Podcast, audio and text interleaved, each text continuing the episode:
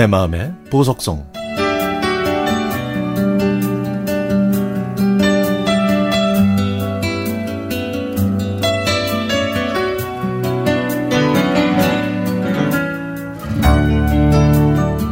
딸아 오늘 뭐하니?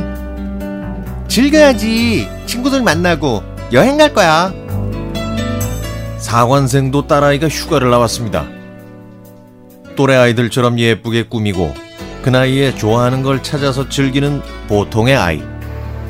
아니, 어쩌면 더 자유로운 딸이 사관학교에 지원한 겁니다. 그리고 사관생도 생활을 잘 견뎌내고 이겨내고 휴가를 나온 거죠. 그럼 제 친구들은 제 딸을 보면서 이렇게 말합니다. 에이 그... 그 엄마의 그 딸이네 맞습니다.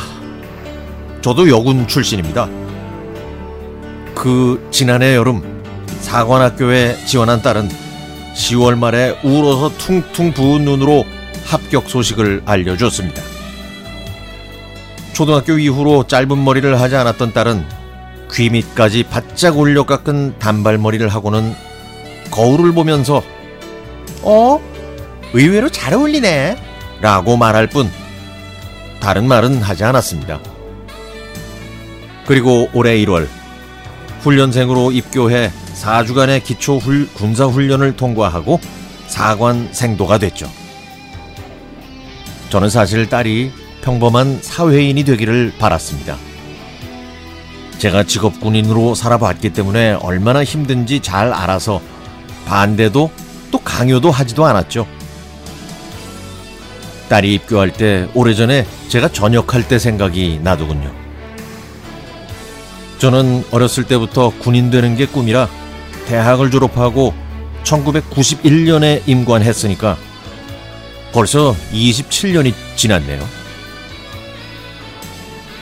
최전방, 백두산 부대, 특공연대 등 여러 곳에서 근무했던 부대 생활은 좋았지만 가장 큰 걸림돌은 결혼과 육아였습니다. 아직도 미련이 없는 건 아니지만 결혼한 다음에 육아를 위해 전역 지원서를 냈습니다. 그때는 다른 선택을 할 수 있는 상황이 아니었거든요. 저녁이 얼마 남지 않았던 그 해봄, 연병장 한편에 앉아서 파란 하늘을 보고 있었습니다. 그때 이어폰에서 흘러나온 앨버트 해먼드의 When I, When I Need You. 당시 유행하던 오성식 씨의 Pops English 테이프를 듣고 있었는데 이 노래 위로 오성식 씨가 가사를 해석했죠. 당신을 보고 싶을 때 눈을 감으면 당신과 함께 있어요.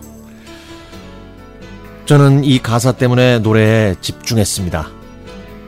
군을 떠나야 하는 제 마음을 달래주는 노래였죠. 짧지도 길지도 않았던 5년의 군 생활이 주마등처럼 스치면서 많이 그리울 거라는 생각에 가슴이 먹먹해졌습니다. 저는 아이를 갖기 위해 군을 떠났고 시간이 많이 흘러서 이제는 딸이 제가 걸었던 길을 가고 있네요. 딸이 사관학교에 입학할 때 예전 기억이 떠올랐던 이유는 끝내 지키지 못했던 제 꿈에 대한 미련 때문인 것 같습니다. 딸은 오늘도 저와 시간을 보내지 못하네요. 곱게 차려입고 친구 만나러 나갔거든요. 서운하게 생각하지 말자고 제 자신을 다독입니다. 대신 When I Need You를 들으면서 오래전 그리운 사람들과 그 시절을 떠올려 보렵니다.